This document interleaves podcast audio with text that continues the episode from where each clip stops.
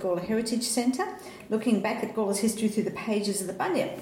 I just have to say what an amazing place this is, this Heritage Centre. It is, and wonderful information and wonderful staff that just bend over backwards to help people that come in. So They do. they do a sterling job. And the Heritage Centre is at the base of the Gawler Civic Centre. Yes, so it's in the old Gawler Institute, which is Yes. well over 100 years old. Yes, we're surrounded by these stone walls here as we talk. Oh, yes, if only the walls could talk. Oh, yes. Oh, Yes. Yeah. We've got history all around us. Oh, yes. So, we will kick off and I'll start this week. So, 150 years ago, the late picnic. The expense of inflating the balloon, or rather the attempt to inflate it, having caused an expense of nearly £70 for that purpose alone, and the amount received from the proceeds of the entrance to the grounds being insufficient to cover all expenses, Mr. T.J. Munro, wine and spirit merchant Gawler West, has generously contributed £5 to the funds of the Friendly Societies in Gawler. It will be recollected that the picnic had to be postponed through the inclemency of the weather, which caused a large outlay. Yes, so rather than the attempt to inflate it, so it makes you wonder whether this was a big balloon and did they not try to inflate it anyway. Yes. There's, there's We're gonna a lot of do- unanswered uh, yes, questions. There are in that story. I think Yes. more context is needed to fully understand it. So Oh, yeah. I might have to do some research.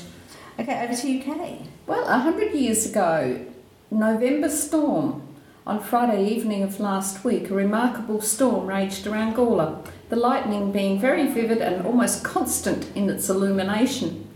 Rain fell heavily throughout, and practically an inch was registered.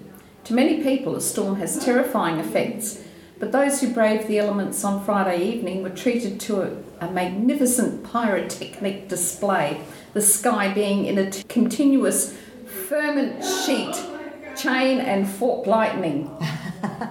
One of my sons would have really appreciated that. He always complains we don't get enough lightning and Oh, dramatic storms in. Oh, we don't. I think No, we we need to have more thunderstorms because they put nitrogen in the air and it's a sign of just normal weather patterns. So Yes, we do yes. need them. Yes, yes, and we haven't actually had any a lot of dramatic lightning for a long time. Just rain and more rain And cool weather. and cold weather. Yes, feels like Ballarat here right now. So, 50 years ago, Hall passed in.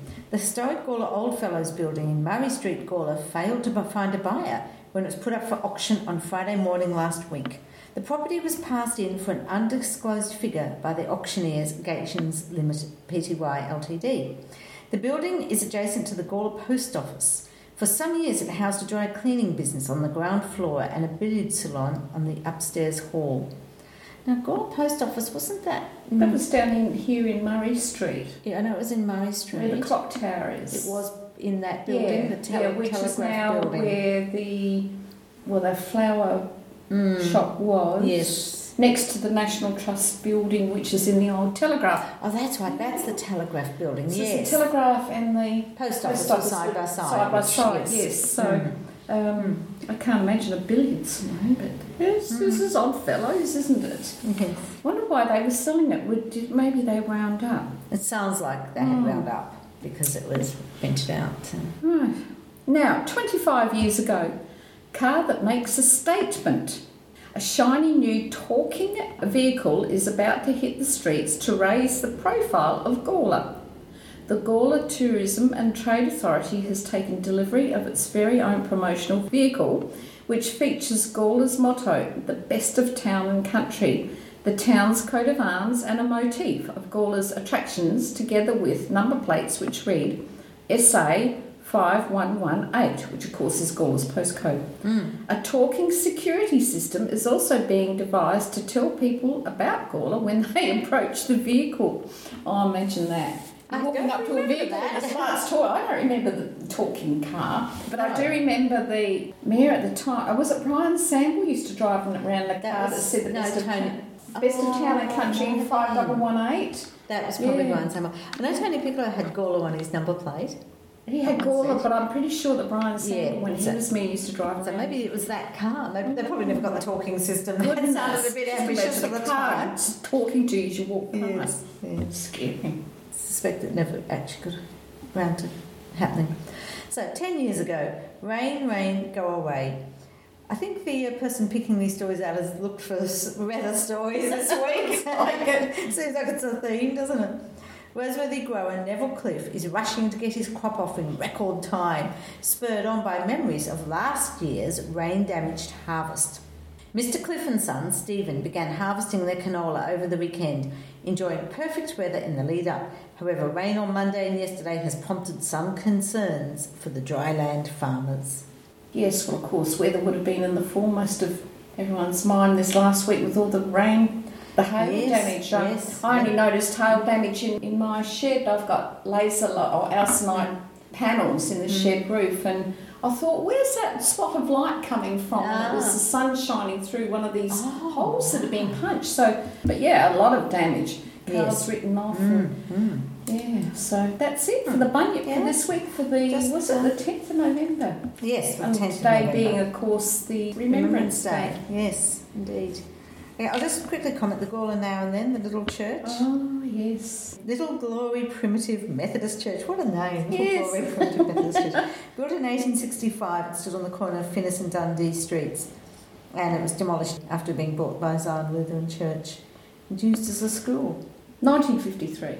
Oh, what a mm. shame. It's a cute little church. It is lovely little building. Yeah, but all the little buildings, they fallen in, into disrepair and it? they Yes. bulldozed them in the... I remember the old Lower Especially Light in church up near where we owned the Lo- Lower Light Schoolhouse for a while and the church was being vandalised apparently. And so the adjoining property owner got permission to bulldoze it. I mm. mean, that has to be the ultimate vandalism is to bulldoze Yes. a building. It just sort of makes me wonder, but anyway. I've visited a few times and photographed the little chapel at Kangaroo Flat. Oh, yeah, It's really sweet. it is. I, I love a ruin. I love ruins. Ruins have a beauty. I love stone. I love Yeah, stone the problem is they, they'll gradually disintegrate, whereas Yes. if yeah. they're lived in and if they're looked after, because, you know, that's what happened to the Light Mm. uh, church, is that Yes. eventually someone bought that acre and put a transportable house on it. Mm. Whereas we own the schoolhouse, and I think if the same landowner had been allowed to buy it, he would have probably But bulldozed there's that, that as too. well. Yeah. Yeah. because it stops people from hanging Yes. around. And Yeah. these two little one acre plots Mm. were a bit of a thorn in his side, I think. But yeah. Yeah. Anyway, Okay. Well, that's it for this week. lovely We'll see chatting, week, and okay? I hope people enjoy listening. Yes. Yes. Indeed. Thank you. Thank you like signs.